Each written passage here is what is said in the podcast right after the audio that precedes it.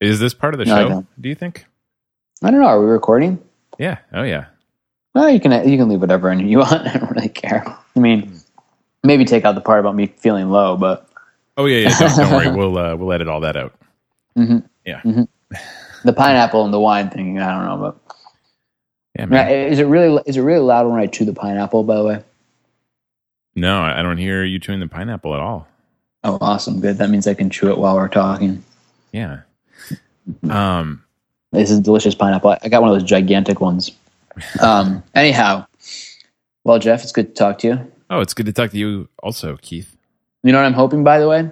No. I'm, uh, I don't know if we're going to be able to do this, but I do have I, I, ha- I have been creating theme song ideas, so I'm hoping that maybe there will be something going. And now, because we're going to try to get this out soon, so maybe not maybe not this time, but theme song is in the works. Yeah, I'm really looking forward to hearing what you have been working on for ideas. I Mhm. I don't know. I have no excuses. I haven't made any headway on that front, so I'm curious to see what you've got, and uh, I'm hopeful that we can uh, make something, make one of your ideas stick.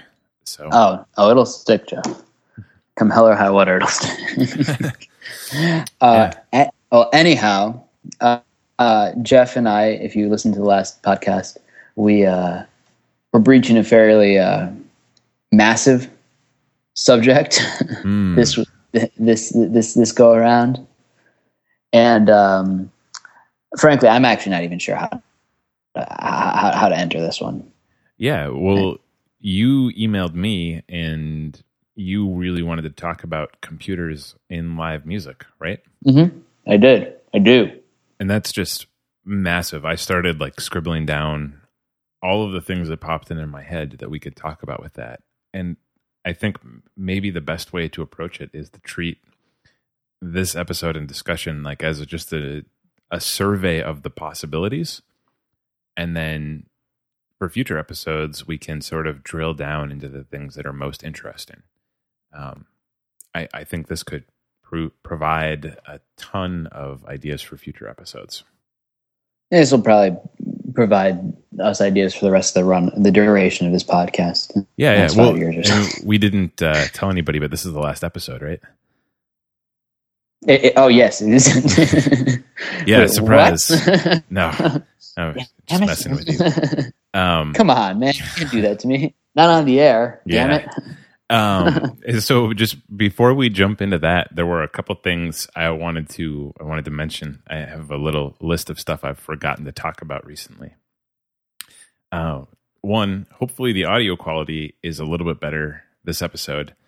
Um, not because Keith is invested in a microphone yet, but because we learned what is probably obvious to everybody, and I just never stopped to think about it. Um, the audio quality of a Skype call that is audio only is significantly better than the audio quality of a Skype video call. So, this is the first time, first episode we're doing where Keith and I can't see each other. Which is a bummer. But I, I wish that when you said these like major realizations, we were in like a radio studio, so I could press like a sample button of like you know some like horn fanfare for your for your discovery. You know, bump ba bum like when you discover something. Oh, Sorry, that was really. you want a soundboard? I don't know. I want a soundboard. That's what I want. I think there's software. I'm not- I'm- Maybe we can get you one. I'm not, I'm not buying an interface. I'm, bu- oh, that would be awesome. Yeah, we'll we'll look into that. Make a note. Soundboard for Keith. soundboard. I'm making a note right now. That's what that that is something that I need. Ah, yeah. Anyhow, though, So yeah, so that was number one. Um, number two, a couple episodes ago, we talked about iOS stuff and all the cool audio things you can do with iOS. Uh, just like a total oddball thing I meant to mention. Um, I've been using this app called Quiztones, which is a play on software that I've seen for a long time. Um, but basically, it gives you samples of music, or you can pick music from your own music library and it will generate random EQ curves and you have to identify what they are. So it's a really good like ear trainer if you're interested in getting better with EQ or anything.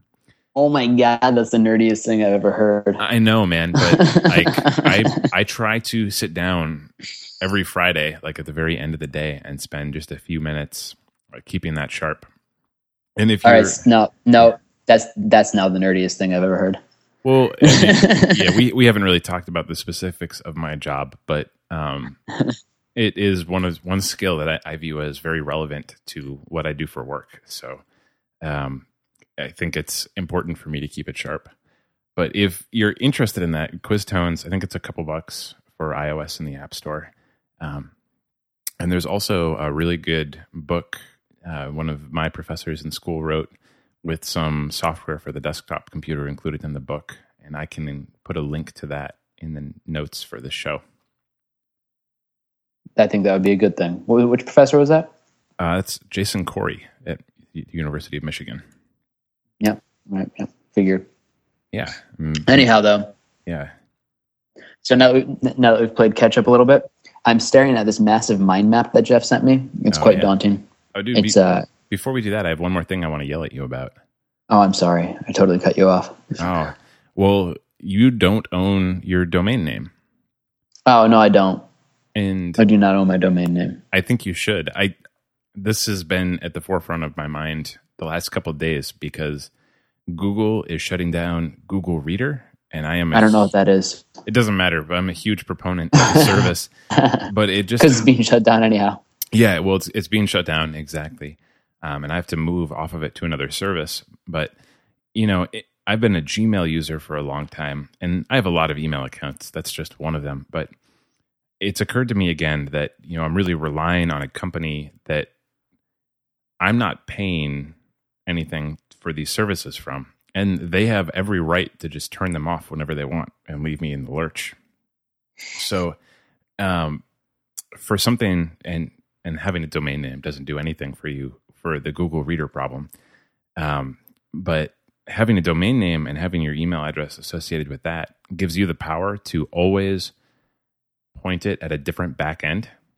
Mhm. You know, um, Jeff at jefffotten.com, I can point that at anything I want. And the fact that right now that's served on the back end by a Google Apps account, um, that doesn't matter. You know, I could point it at Fastmail or anything else if Google ever decided to shut that down, and it it doesn't change anything outwardly. You know, I don't have to email everybody and tell them about a new address. Um, so for like ten to fifteen bucks a year, I think it's a totally worthwhile investment to just own the piece of information that people contact you at. It, when, when, when I get my website going, I just want it to be a big picture of my face. I don't want it to link to anything. I don't want it to be relevant whatsoever. Yeah, well, the thing about owning the domain name is that you don't even have to put anything at the site. I mean, it probably makes sense to park Oh, really? something I there. think that's like- kind of a waste. Yeah, it, it is. I mean, you can go like to Tumblr and create a free Tumblr account and park that there and just put your name up there or a giant picture of your face just if that's what you want. just just just so everybody knows though that uh, when you go to keithreed.com, that is not me. I'm way more handsome than that guy. Did you check it? did, did you check it I'm, out? I, I'm on it. I'm on it right now. Yeah, that is that is absolutely not me. I don't do PR. yeah. Um, but uh, You'll you'll know when you've reached my website. but anyway, I, I just wanted to publicly uh, berate you for not yet purchasing your domain name, and I can walk you through that after we finish recording this if you want. All right. Fine. as as long as you can also walk me through putting a giant picture of my face up. Oh yeah, you got it. I mean, that's uh, that's step one. Giant picture of your face. Exactly. That's that's what everybody learns. When they, that's what everybody has to learn when they find when they first get their website. Yep. How do you put a giant picture of your face up? Yeah, Um, are you done yelling at me, Jeff? I am. Yeah. All right. Good. I'm glad. Now we can move on to some weighty subjects. Because honestly, this mind map is incre- incredibly, uh, incredibly daunting, and I'm not really quite sure uh, how to uh, how to navigate it quite yet. Yeah. But it's uh, huh? it's pretty intense. I can't view it all on one screen, and Oh, I apologize for overwhelming you with this, but I had to find some way to organize all of the thoughts I had when you suggested computers and live performance. well, let's. Uh, I suppose let- let's just start out really quickly. with I suppose going over like what this doesn't include, just so everybody is kind of aware that when we say computers and live performances, we're not talking about stomp boxes or processors or effects pedals or even necessarily, you know, synths or stuff like that. I mean, I'm, there are ways that synths are computers too, but we're not talking about like common, like, like mini microchip computers or like mini processors. We're not talking about, you know, ultra metal guitar pedals, you know, which I suppose that could be a whole different line of conversation that we can have at a different point in time.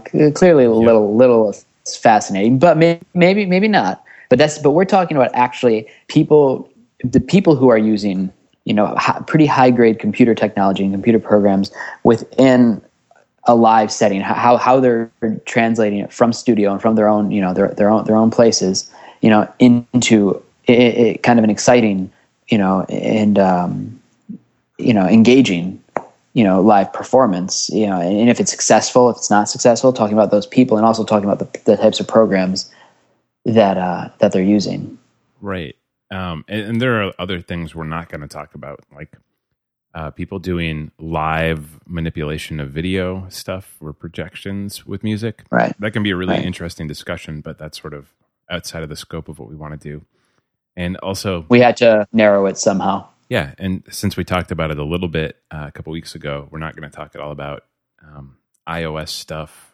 as a you know as a single um, topic. Uh, I, I, think there is some stuff I want to get into with using iOS as remote controls for computers, but that's the extent mm-hmm. of it. Um, so I don't know. I, I kind of broke this thing down into a few different branches here. Uh, and I say branches because I'm literally looking at the mind map I put together. But um, you know, there's the software. There's like the software and the hardware that does you it, use to interact. Does it look like computer? Does it look like branches to you? Because it kind of looks like a weird sea creature to me. I don't know. I mean, I guess I always, I'm, only I, looking at a small portion of it. So I, I always think of them as tentacles. I did not think of that, but uh, I probably will now like a jellyfish with just really weird tentacles coming down. Mm-hmm. Yeah, that's how I always view it. We should post one of these mind maps so people could see it. yeah, we can. Uh, I can put a picture of this one up on the uh, with the episode when we post it. It's pretty ridiculous. Then you can tell me if it's tentacles or branches. Yes, absolutely. Anyhow, go ahead, Jeff.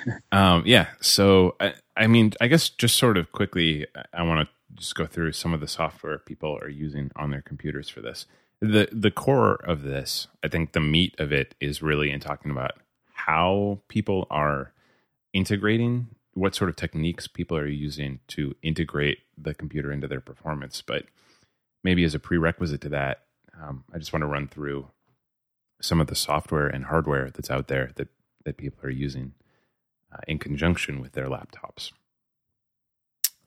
So, I, I mean, there are I think three big pieces of software that people use in live performance. And Ableton Live, I think, is probably the dominant right. one. Ableton has I love Ableton Live. Yeah.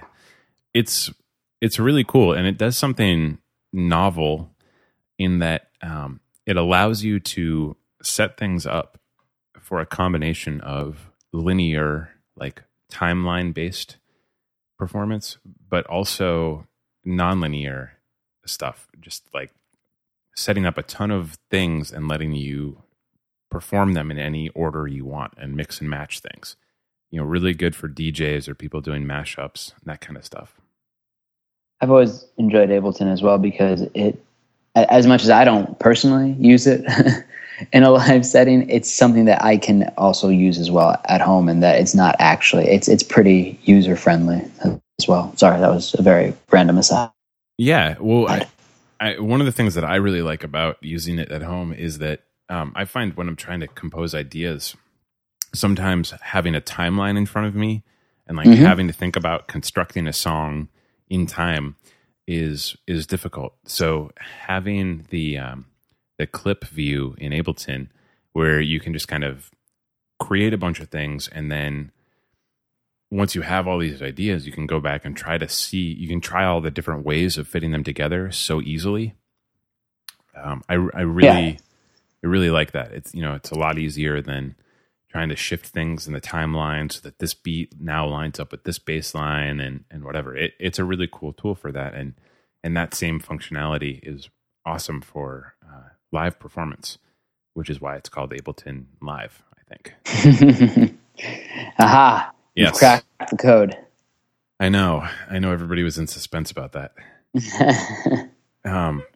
So uh, another one a lot of people use, including my bass player, uh, is Logic from Apple. And mm-hmm. Logic, I think, is mostly fairly constrained to the sort of timeline view of things. Um, but Logic does offer a really cool extra piece of software called MainStage. Have you ever played with that, Keith? I haven't. I actually haven't really played with Logic very much at all. Yeah, it, MainStage is really cool. It basically what it is is it um, it takes all the virtual instruments from Live, which are mm-hmm. really good. Live comes with, I'm sorry, from Logic. Logic comes with some really, really good virtual instruments, um, and it it gives them to you in like a full screen setup, so that basically it's really easy to perform those virtual instruments live. And uh, Mary, my bass player, uses a MIDI controller keyboard controller with MainStage and uh, does a lot of synthesis stuff live in addition to the bass. So I think a lot of people what use it by, for that. What do you mean by synthesis stuff? Oh, I, I mean uh, literally like playing synthesizers from a MIDI keyboard. Um, but she's using on her laptop. Oh, okay, she's running you. MainStage for that. Yeah. So I think the the third one, and I, I haven't touched this in like seven years now.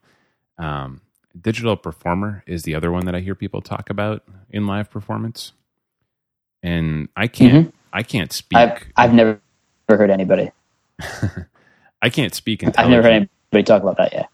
Okay, yeah, I, I can't uh, speak intelligently about the pros or cons of using it in live performance. When I last used it, probably around 2005, I found its uh, user interface on the Mac very frustrating compared to other things like Ableton or Logic or Pro Tools.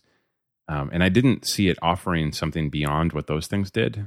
It was very much constrained to a timeline view. But I don't know what they've added in the last uh, seven years. That I'm sure it's a it's a much stronger contender now. But those are the three that I've really heard people use in live performance. All right. I mean, I, I, it's a. I, I need to check out Digital Performer, and apparently, I need to check out MainStage for Apple Logic too. I mean, Ableton. I mean, would you say that Ableton's the leader in this, or which one would you say is is, is, is the predominant suspect? Um, I, I think you know, for a lot of the acts that I see, people are doing things on a budget. So yeah, um, not everybody is using Ableton, but I think a lot of people would like to be using Ableton. And I guess there's another tier of performance here. Um, I have some friends who do sound for uh, touring acts that use a lot of pre-sequenced music, mm-hmm. um, and I think they tend to use Pro Tools off stage, running off stage on computers for things. Uh, just because Pro Tools is is so solid. Um, but in terms of like doing really interesting things with computers, Ableton is probably the tool I would recommend for anybody who wanted to get into this. Awesome. Yeah. So that now that we've covered, we've only covered three out of probably countless, by the way, softwares that people that people could use for this, right? Yeah, yeah. I mean, there's a ton of stuff out there, but I mean, those are the core ones. If if you're new to this and if you want to get into it, I would say really take a look at Ableton, or if you already have Logic kicking around, take a look at MainStage. Hmm. Yeah, but there's a lot out there, and don't think that just because we didn't mention something, it's not worth looking at. that it's wrong. If we yeah. don't mention it here, it's absolutely wrong. Oh man, I guess um, we didn't mention it there, but uh, Max MSP is also an awesome tool Uh, I don't know Max MSP either. See, I, I, I'm this half of the reason I wanted to talk about this was because I also wanted to learn a lot of things. yeah, So, yeah. Oh, and that's it's a good conversation. Max MSP is like completely the opposite of something based in a timeline. Max is almost like a programming language user interface where you can make your own instruments, make your own effects, make your own whatever you can imagine. And some people have done really cool things incorporating it into their music sets. For instance, Finez is a really good example. He uses a uh, a tool somebody built in Max called I don't even know how to say it. I think it's Pool. It's Loop back. So somebody made a tool called Loop, spelled L L O O P P, um, in Max, and then somebody took that and like made it way better, and they spelled it backwards, P P O O L L. So I think it's Pool, but That makes sense. I'm sure like maybe people say it p- Papua. I have no idea. I've never actually heard anybody say the name of the tool. I liked your attempt in trying to figure out how people would say it, though. yeah, I've always every time I look at it and play around with it, I'm like, how do you pronounce the name of this? I I've never seen a guide to it. So like the great GIF GIF debate. I always thought it was GIF. I didn't even realize that there was a debate over it. Yeah, I'm not going to express an opinion because I don't want to enrage the internet. I would like to see you enrage the internet. Anyway, sorry, we're getting we're getting off topic now. Yeah. Um what so I guess what the next thing maybe just quickly to go through are like control surfaces. yeah. um, there's a lot, a whole lot of ways to interact with your computer live. And if you see somebody just using the computer on stage, I think it's really easy to look at them and decide that they're just checking their email. they might be. Yeah, I mean, they definitely could be. Um, but uh, there are a lot of non keyboard and mouse ways to interact. Um, obviously, uh, like, well, uh, there's, mm, oh man, so many ways to think about this. Uh, there's like two core technologies that people use usually to interact with their computers, and that's like MIDI, obviously, or MIDI over USB. Um, so if you see somebody with like a, a MIDI keyboard, right, and it, if it was made 10 years ago, it probably just has a MIDI output. And Right. then you have to go get like some sort of USB MIDI port for your computer. Or if it's, you know, more recent than that, then the keyboard itself probably has, in addition to the MIDI output, a USB port right on it. So you can just plug it directly into your computer. Um, and that USB connection is carrying MIDI over USB. So those are like the two the two by far most common ways of connecting to things. MIDI is like the underpin for the whole the whole system. Right. Um, but then you know, so so there are dozens of different like types of controllers, control surfaces people use. There's like you've obviously seen uh, keyboard controllers, Keith, Yes, absolutely. drum pads, um, both like in terms of um, uh, MPC drum machine type things, and also like drummer drum pad trigger type things. Right. Uh, there's touch screens. There's a ton of ways that you can connect like your iPad to your computer to control it. Um, but it's sort of a pain because you usually have to set up like a Wi-Fi network, you know, wherever your gig is, and make sure that your computer and your iPad are both on the Wi-Fi. Um, right. And, and you don't want to have to rely on Wi Fi Yeah. for, for your performance. Because trust me, I've played plenty of clubs that I don't that, that still are using, I'm pretty sure, like Prodigy. Yeah, Did you like me? Did you like me taking it back that far? By the way, I did. I did. Prodigy. I was a Prodigy user. so was I. Um, it wa- wait, I think what Prodigy, you just had like an eight-digit number as your username. Is that right? I think that that's what it was. I, I just remember that that was like the first, the first like glimpse of the internet we had in my household. Same here. Oh man, those Yeah. were the days though. They were, they Um, were. But uh, So, I, and maybe I should make clear if you are going to try and connect like an iPad to your computer for this, do not use the Wi-Fi that a club has. Bring your own like Airport Express or router with you or something, and just set up your own network, password protected, so that nobody else is on it. Um, even then, like that's a pain to set up and maybe not completely reliable. So, Right. but if you do want to do that, there's a bunch of software, um, like Touch OSC, or uh, there's an app called C74, which you can connect to Max MSP. Uh, and Cycling 74, the company that makes Max, also just released a new thing called Mira, which I haven't played with. Um, I, I don't know much about it, but I think it's another remote control for Max using Touch OSC, which I just mentioned in passing, um, you can control things like Pro Tools or Ableton directly with a, a remote control surface on an iPad. But again, doing anything like that from an iPad via Wi Fi, it's a little bit sketchy. Right. Right. It's- I mean, again, this is talking about live performances, and you don't really want to leave your live performance up up in the air to a uh, to a wireless network. Yeah. Um so and then there's like a whole other category of just crazy um crazy types of things that you can use for controllers. Like have you ever seen uh audio cubes, Keith? I have not. So um uh, we can put a link to those, but they're like blocks and you I don't know if they use Wi-Fi or Bluetooth or what, but um basically like they have sensors on all their surfaces and they know what orientation they're in and you can configure them so that when they're in different orientations they're doing different things and it it's a it's a really cool control surface it, it's Is like it ki- is it kind of a gimmick?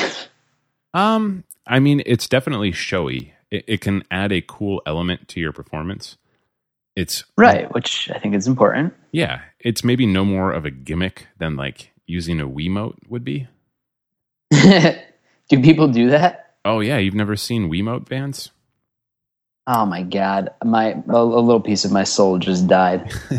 you can um you can take a Wiimote and pair it via Bluetooth with your laptop, and then you can feed its input into things like Ableton or Max, and you know do whatever you want with those controls.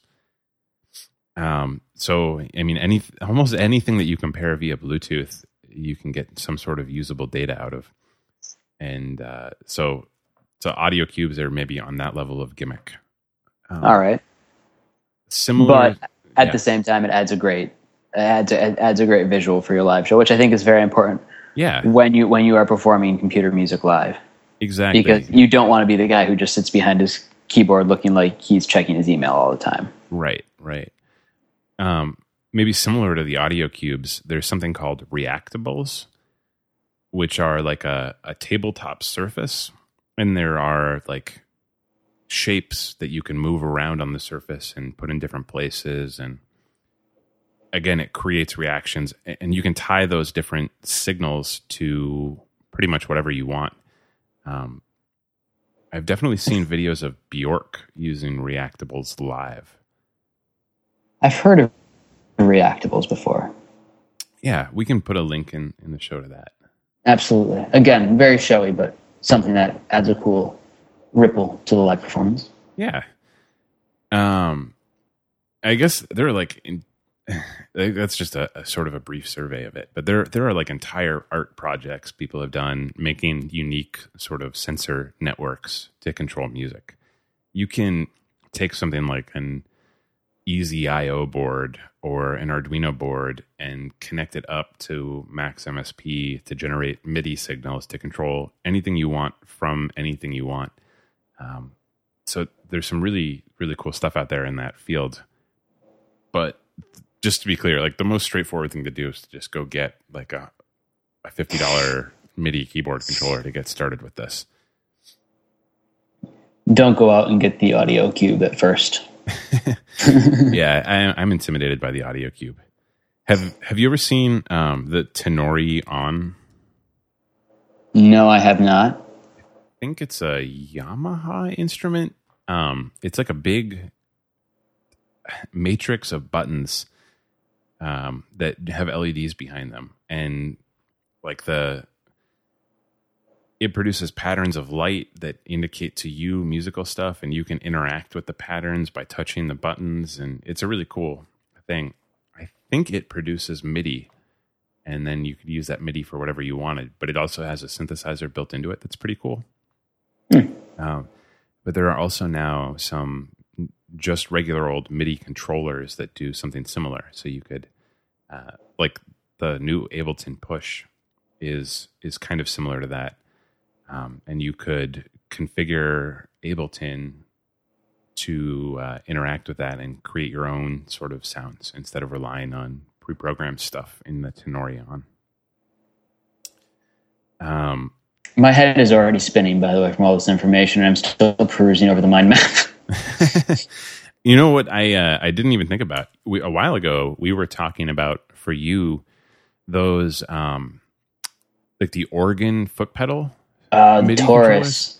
Yeah, well the the Moog Taurus is a whole synthesizer based on organ foot pedals, Right. and those are like a thousand bucks or more. Yeah, so that's that's that's like for a super collector. It's like or somebody who has way too much money on their hands. Right. But yeah, but, I, but it's they're they look exactly like like the pedals on a on, a pipe organ, Right. and they make they make sim they just similarly very very low to- tones. And we were talking about the fact that they do sell MIDI controllers that are the same shape, the same design, and um, you could just plug that into your computer, and you know, and, and it's it's like using a keyboard except for your feet. So if you're playing guitar, playing bass, doing whatever, you can actually, and you want to continue to play while using it, you can use those. That's actually still something I should do. Yeah, I think that thing was like three three hundred and fifty bucks, and I bet if you went on eBay, you could find one for a little bit less than that. But yeah, that would I be awesome. that just gives you the note information, and you have to connect it to something, a hardware synthesizer or a computer, to actually like generate the sound. Um, but yeah, uh, so uh, there's like a, a thousand different permutations on control surfaces, and uh, you see people performing with all of those. Um, but uh, maybe the meat of all this, as we were saying, is uh, performance techniques based on this stuff. Like how, Right. do, how do people use the hardware and the software? What are they What are they doing with it once they have all that stuff in place?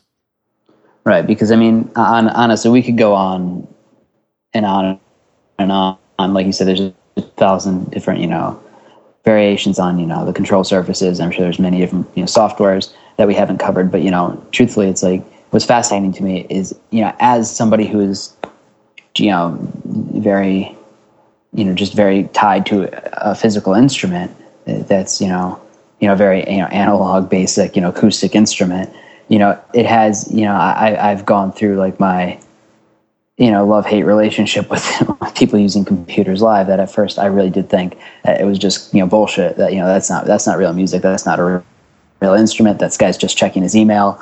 Yeah. You know, and I I I think that I've really grown to ha- have a still very a vague understanding, but I, I've grown to have this a, a deeper appreciation for the fact that it actually it's it's it's a whole different level you know of of of, of talent and it, it, it, it's an instrument in and of itself you know it, it's like 20 million instruments in and of itself and it's just trying to figure out how to you know how to make it work for you. And you know it, it is fascinating seeing what people are actually doing live with it. Yeah, you know besides just pressing play and like having a track play because that's not like the really talented people are that's not what they're doing. They're not just standing behind a computer with a pre-recorded track pressing play. Right. Although, I mean, maybe that's a good like point to start the conversation about this because, like, at at its simplest, that's a really like straightforward way to get into this.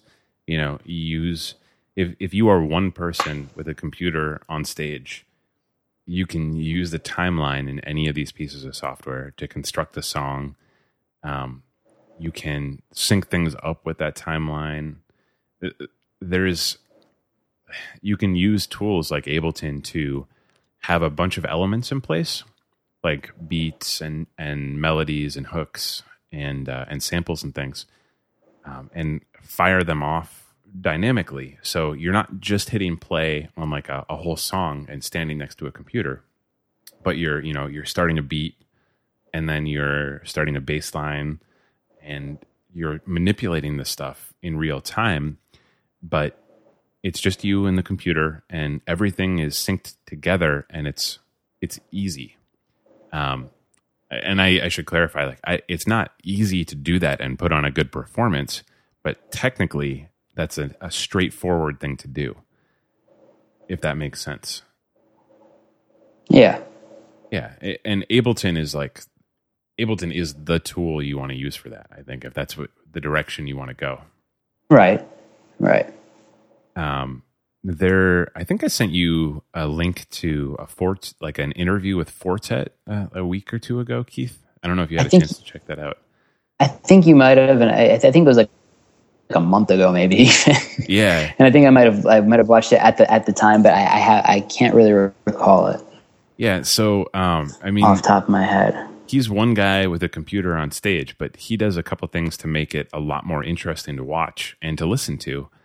I mean, he's got a computer running Ableton, and we'll put a link to this on the website, but he has a computer running Ableton, and then he has some effects pedals connected to that that he'll use in real time. So he can take the output from that computer and trash it through some effects pedals and mix that back into the original signal from the computer and then he's got like a, another computer running an old version of Fruity Loops that just produces some like glitchy weird artifact that he really likes. So he's he's taking like a really simple idea, which is having a bunch of samples configured in Ableton and playing them back to create a, an interesting performance. But he's also doing more than that. And some of the things he's doing with the external effects really make it like a completely unique performance every time you see him. You could see every show and and maybe the format is the same, just like seeing, you know, a rock band. It's it's the same set every night maybe. But it, every performance is is unique the way he has it set up. And and that's pretty cool. I I would check out that video. I mean, I think that it's it is really important the fact that you know again, like we were talking, it's you know it, you know with, with people who are you know pursuing you know using you know computers on stage live, it's like you do need to make it more than just you standing there. It's like you know rock bands have the luxury of being able to move around. A lot of times, people don't have that luxury when they're using computers on stage. Yeah, it's definitely tough, and uh, you know, using some of these other control surfaces can make it interesting. Or you can put on like a giant mouse hat, like dead Or mouse or, ro- or robot suits. robot suits. Yeah, man, like Daft Punk. like Daft Punk, exactly. Um, but so- so I mean, I guess that's like a high level. Like, if you're one person on stage with a computer, technically, that's not a difficult problem to solve, right? right.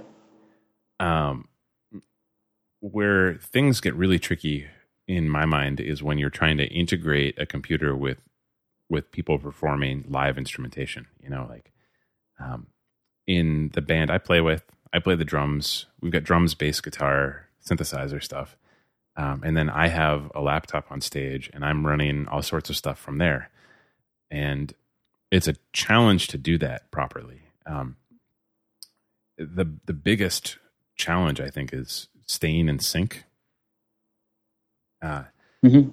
you've Like using click tracks and stuff like that. yeah, I mean that's that's one solution to it. Um, but basically, like if you've got people playing instruments, the computer is expecting some sort of timeline. You know, it needs to know when to start things or what tempo you're playing, so that if you fire off a loop, the you know the loop is in time with the rest of the music and not too fast or too slow.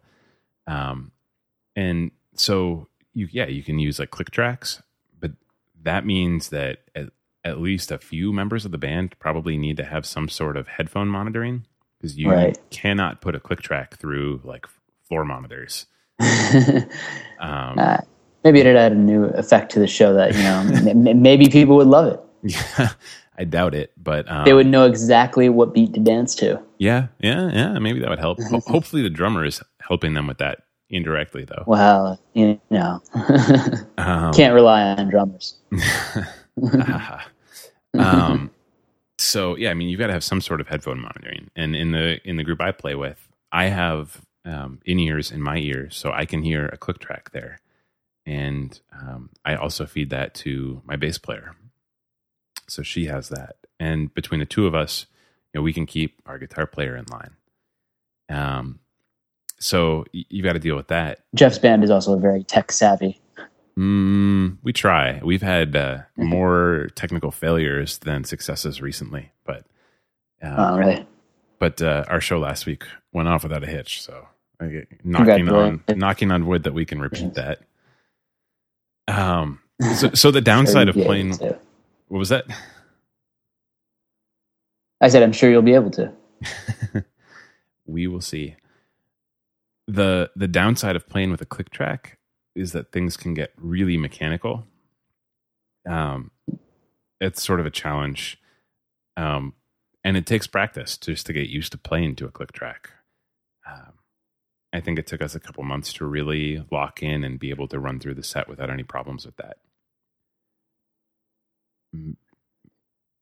Maybe the scariest I mean- part, part of it, though.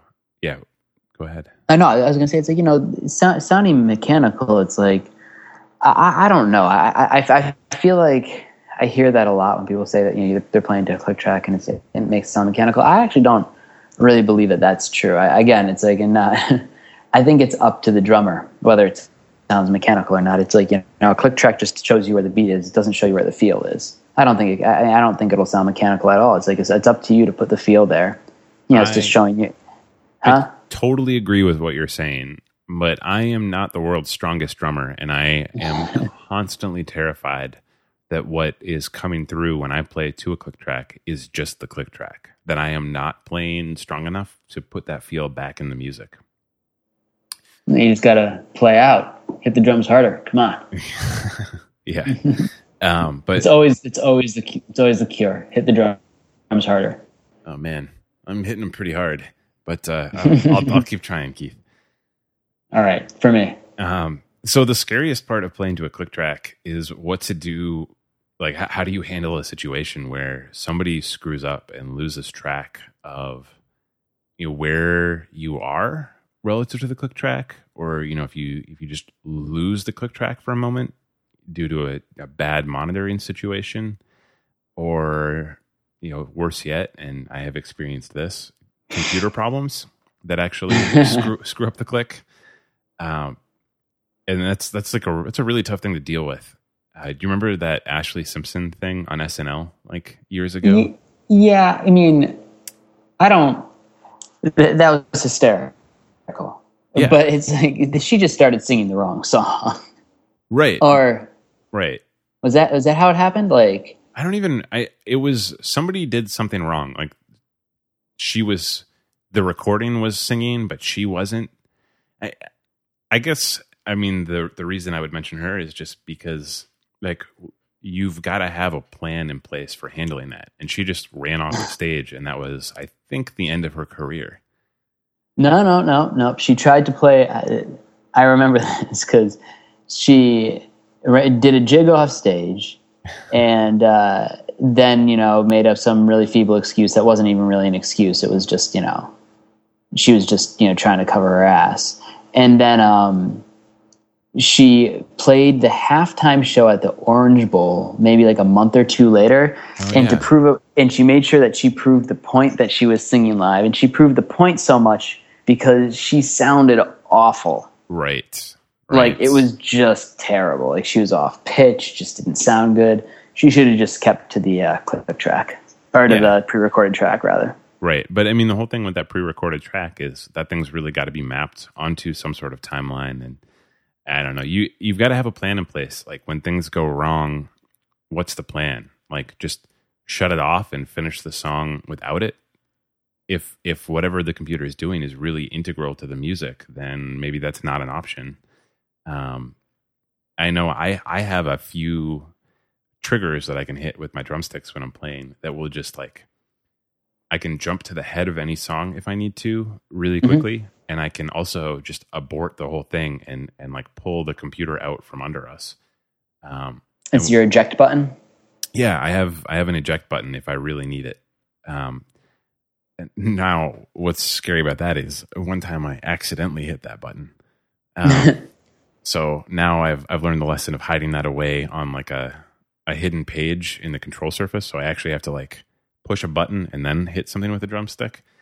Um, maybe you sh- maybe you should make your uh, maybe you should make it a really funny, like, obvious eject button, just a large red like almost like gong like pad that you can hit if you really need to eject. Oh man, I mean, I know, I know which button it is. It was not an intentional hit. I was trying to hit the one next to it.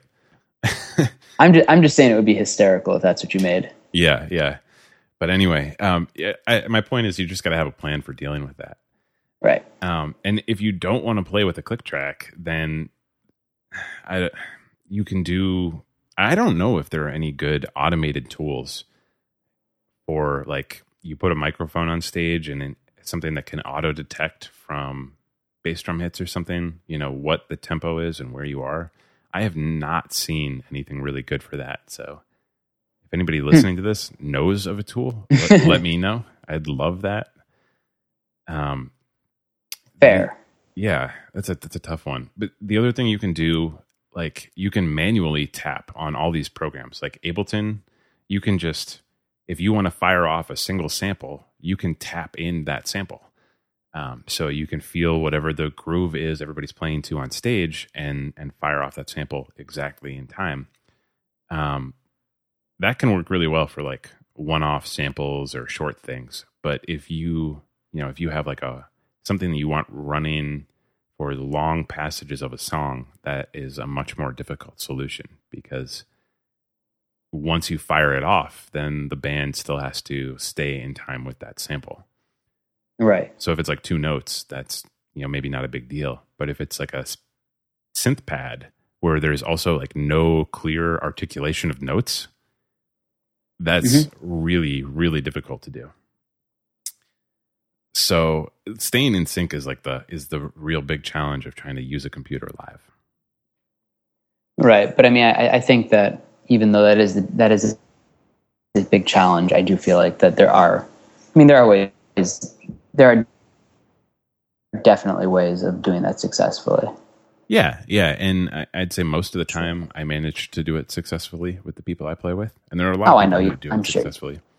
But um, it's if this is something you're thinking about trying to do, definitely consider. You know, how are you going to how are you going to do this? How are you going to stay in time with the computer, or do you need to? or do you have such good time? Yeah, right. That you are maybe that's the human. that's the real answer is just uh, developing better time. um, computers can com- computers can only help you so far. Yeah, right. Yeah. um, but I guess the last looking back at this massive mind map, the last thread here is so now you've got a computer, you've got it in time with your band, you have software set up, you have a control surface. But what, what are you going to do with it? um, this is, yeah. I think that that's that's that, that's that's the most uh, that's the most heady topic. Is it, this is probably the thing you really wanted to talk about, right? Yeah, exactly. I'm sorry. I, if, if, if anybody if anybody listening has has think has thought that maybe I'm just trying to make snide comments at Jeff this entire time, I've just been waiting to get to this uh, to this part of the uh, the conversation. Right. I'm joking, of course. I oh, I always make snide comments at Jeff. So um, yeah, so uh, there, there's like a, a bunch of different things you can do with a computer on stage. Um, we were talking about uh, the way my bass player uses her keyboard controller with MainStage, or right. the way. That, I mean, yeah. No, no. I was just going to say. I, I, think that you know, it, when when you see somebody like your bass player, you know, using it, it, it really does, you know, show you how it can it, it can really elevate the depth of the music, like the depth of what you're what, what you're able to accomplish on stage. Instead of having it's like you know, and I love. I would love to be able to carry, you know, 20 different, you know, synthesizers with me or, you know, keyboards with me all the time. But it's like just surely the fact that you can really, I mean, you can have one person you know create all of that sound you know it's like and, and really just it's I, I, think it's such a boon for the you know for, for the live performer to, to have these things sorry go ahead i'm, I'm just yeah. I'm, I'm jazzed about it Well, I was also going to say, I mean, this is like the same thing you could do really easily if you went out and bought the uh, like organ pedal MIDI controller. You know, hook it up to MainStage and just use it directly to drive some synthesizer in your computer, right? And feed the output off to the sound guy and let him pipe it in like another instrument. Right. Um, there, I mean, mm-hmm. there's there's a caveat to this. I think when you're using a computer on stage, you're introducing some elements of uncertainty. Um, something like Windows or Mac OS X, there's usually a lot more going on on the computer than just running your synth software. Um, so, but there's but but when you're playing a guitar, there's also elements, unknown elements. I mean, you could break a string. Oh yeah, yeah, no, no doubt. But tubes could fry on your amp. if the only, I guess, what I want to make the point I want to make is if you're only using a computer for this, maybe consider looking at dedicated hardware, like dedicated synthesizer hardware, um, just because you don't have to worry about your computer like running a backup process or like suddenly trying to sync Dropbox and and just like freaking out your audio because it doesn't have enough processing overhead. Like if you right. have a, a, dedicated hardware synth, you don't have to worry about that. But on the flip right. side, you know you're going to spend maybe a thousand dollars or more on like a good hardware synth, and you probably already have a laptop sitting around. So, um, the things to consider. But uh, I, I did want to mention the hardware or the software problems you can run into on a computer. I mean, I mean, so I, th- I think that that's just a, a, matter of you know making sure that you're you know it's like you said like with Dropbox and it's shutting that, shutting everything down. Like I said, it's like there's I mean I've had my preamp blow out in my bass during the middle of a live show. Yeah, I mean it's like there's there's always always going to be, you know, what is the word I'm looking for? Variables. That's the word. yep, but you want to minimize the risk, right? So fair. I fair. um I have a, a sticky that I open up before we play a show, and it's just like my idiot checklist of like, oh, did you shut off Dropbox syncing? Did you shut off CrashPlan? Did you shut off Time Machine? Um, you know, like well, giving you also have what uh, about five to ten thousand different apps that run on your computer at any given point in time. I do have a lot of stuff that sits in my menu bar, but it all serves a purpose. I'm sure it does. Oh yeah, like I want to make sure I turn on caffeine so that the computer doesn't right. sleep on me in the middle of the set. That's an important one. Right, that is a very important one. Um, but okay, so uh, you you can use the computer as just like a simple synthesizer. Um, you can another idea you can use a computer for like backing tracks if you have things like synthesizer pads or extra parts recorded that you want to be able to play along to. Um, you can do that.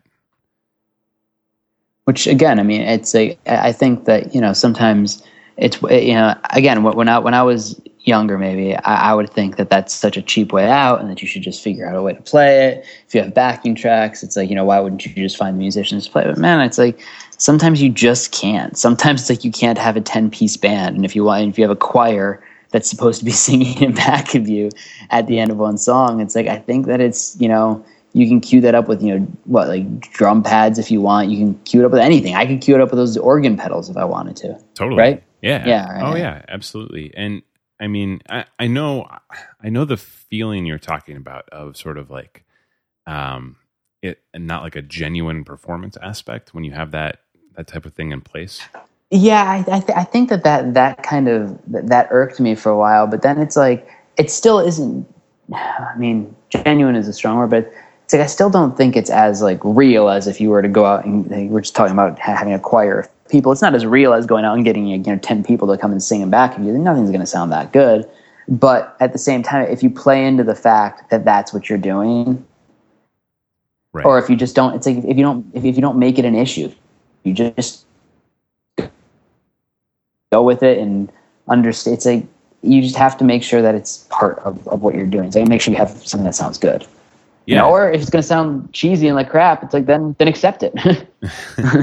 Yeah, you know, t- totally. Um, I think one of the things that so this is one application that I do with my band. You know, uh, my bass player is using uh, MIDI controller with a laptop for live synthesis stuff, one of the things that I do from behind the drum set is we do have some tracks that we run underneath things.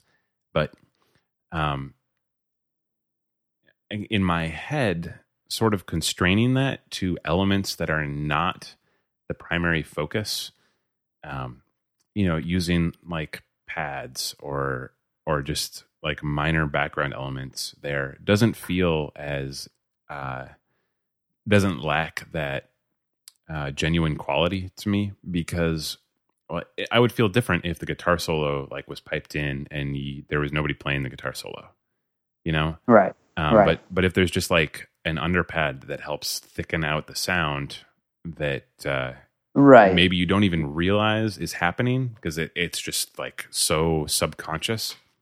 Right. I think I think that that's the most appropriate way to use it.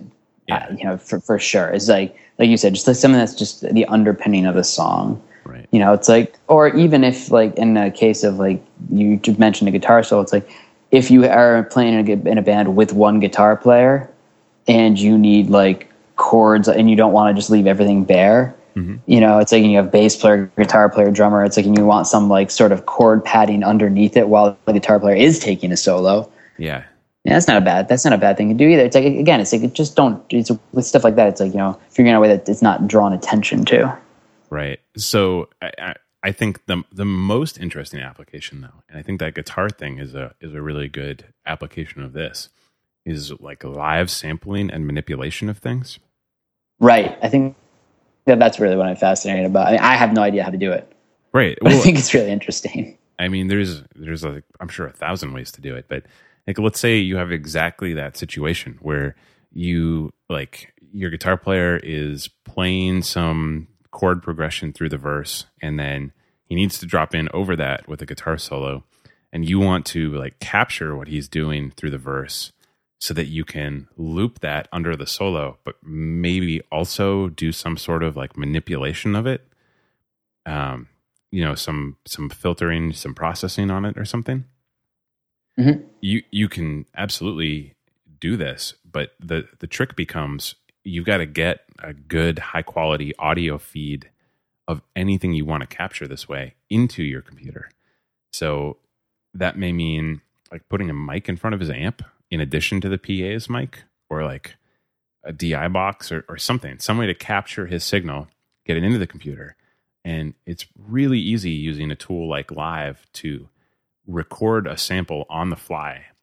Again, you you probably need to be playing to a click or something, you know, it, you want your samples to be well integrated with the time you're playing in so that when you loop them, you don't have to try and do anything crazy to make it work.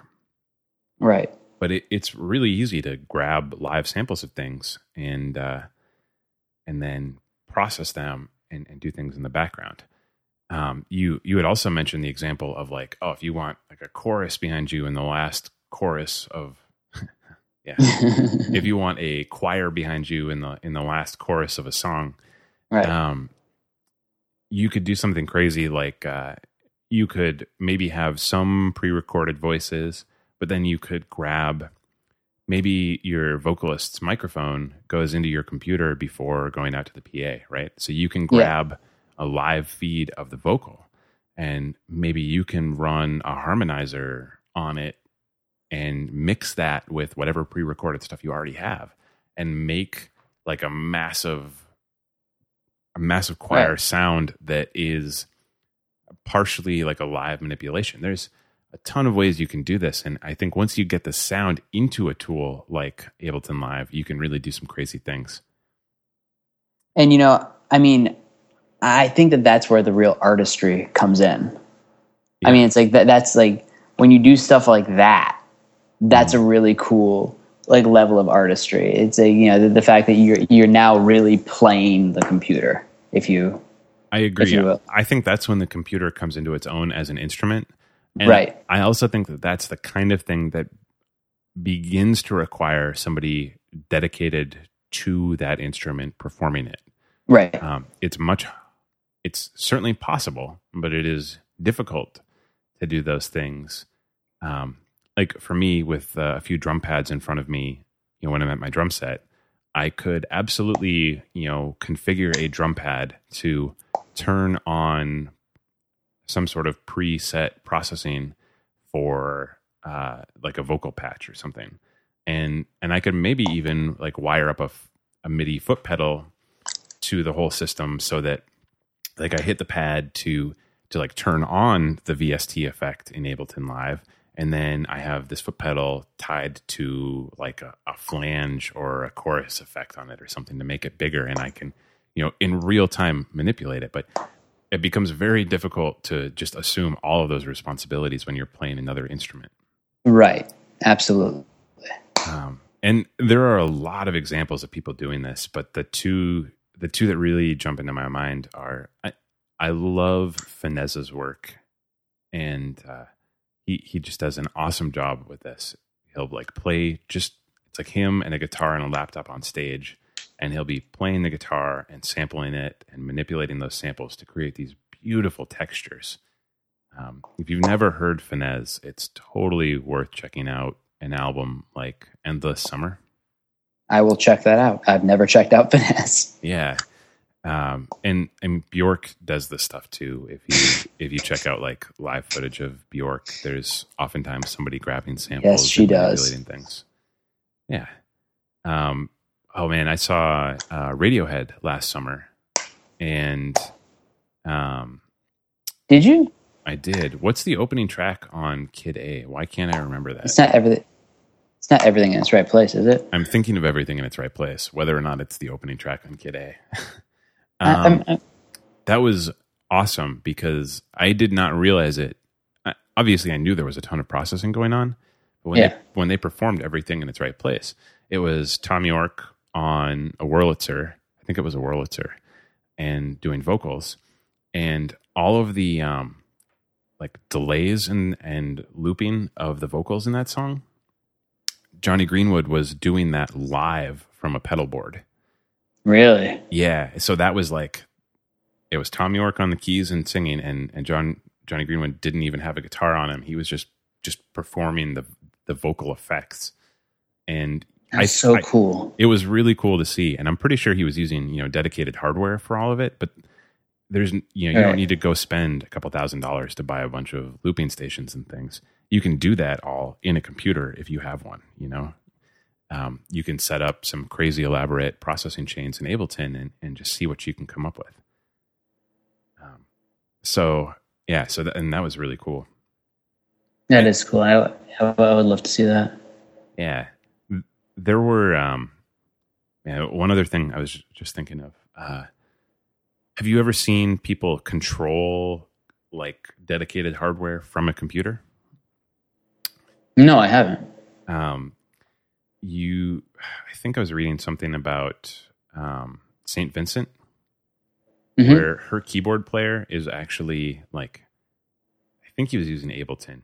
He has like some tracks in Ableton dedicated to just sending MIDI signals to her pedal board so that um, all of her pedals switch at the right points in the song so that it's just one less thing that she has to think about Huh. um, yeah, she she there was like an interview where she said she felt like she was spending the entire show just trying to make sure the right pedals were on, and she wasn't Right. connecting with the audience or the music. So they they spent like a weekend setting that all up, and uh, and so you can do MIDI. MIDI is just like the the underlying thing with all of this. You can MIDI into the computer, MIDI out of the computer. Almost all of the cool toys that have been invented for musical performance in the last two decades will accept or generate MIDI signals of some sort. Um, so you, you can figure out how to how to manipulate those things. Uh, I mean, is that everything?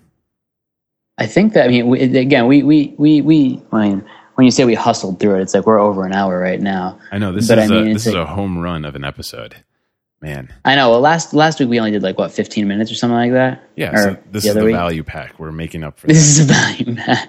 Yeah, it's two episodes for the price of one. Exactly. And now we won't do another one for another three months. Yeah. Ah, that's not true. We're going to do one first. Um. Again, whenever we want. We're not one, making promises. yeah. One more thing, man. I I've just got too much to say on this topic. Um, no, no. keep on going. I, I'm, I'm sure that we're going to touch on it next episode as well. Yeah. So, um, in the set I do with with my band, one of the things that we do in Ableton is um, we have some pre-recorded bass lines queued up in Ableton, uh, which were recorded just DI directly out of uh, my bass player's bass, um, and she has right at the top of her pedal board. The first thing is an ABY pedal. So I have an output from my computer feeding into the B input on that thing, and her bass goes into the A. And so, if she, um, if there's a part of a song where she needs her hands free so she can do something with the keyboard, or for some other reason, she can just stomp the AB switch and cut from live bass over to a sample I already have of the bass part. And hmm. it's like a dead ringer in terms of sound quality because both sources are are the equivalent of just coming directly out of the bass and she can you know she's she's got all her her effects on her pedal board she can process the pre-recorded samples just the same way as she can process her live bass um, so that that that was the one thing i just wanted to mention there before before we close this up well that's very cool too i mean i think that inevitably I'm going to listen back to this episode and like make my own mind meld chart and have a million other things to talk about as well. But I mean, I think that we covered a lot of stuff in this. I mean, I think we covered a lot of really good stuff. Yeah, and and I think as we said at the top, you know, it opens a lot of doors to other discussions. Right. I think that I think that almost we've been waiting this entire podcast to kind of open up this. Yeah. This this debate or not debate, the subject. It's not even a debate, it's just a subject. Yeah, I know. I, I, think there's there's a lot of places where we can explore this in depth and and look at how to do specific things. Um, Absolutely. So yeah, I think we we covered a lot, and uh, and look probably... look how much we cover when we're not drinking. oh man, I hope uh, I hope it wasn't boring. I wonder if drinking makes us talk faster, it makes it go faster.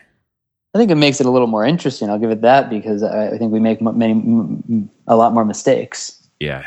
oh, but man. this one needed to be a sober one. High five, Jeff. Yep, and my voice stayed with me, so high five to you, and uh, hopefully I don't suffer and, and develop a cold tomorrow. So I'm going to go take another thing at Airborne before I, I call it a night. Do it, Jeff. Um, so if you have any feedback on this or questions or comments, you can find us on Twitter at analog bias, or you can find me at Jeff Fotten. Me at Keith Reed. Yep. And you can also email us at feedback at analogbias.com.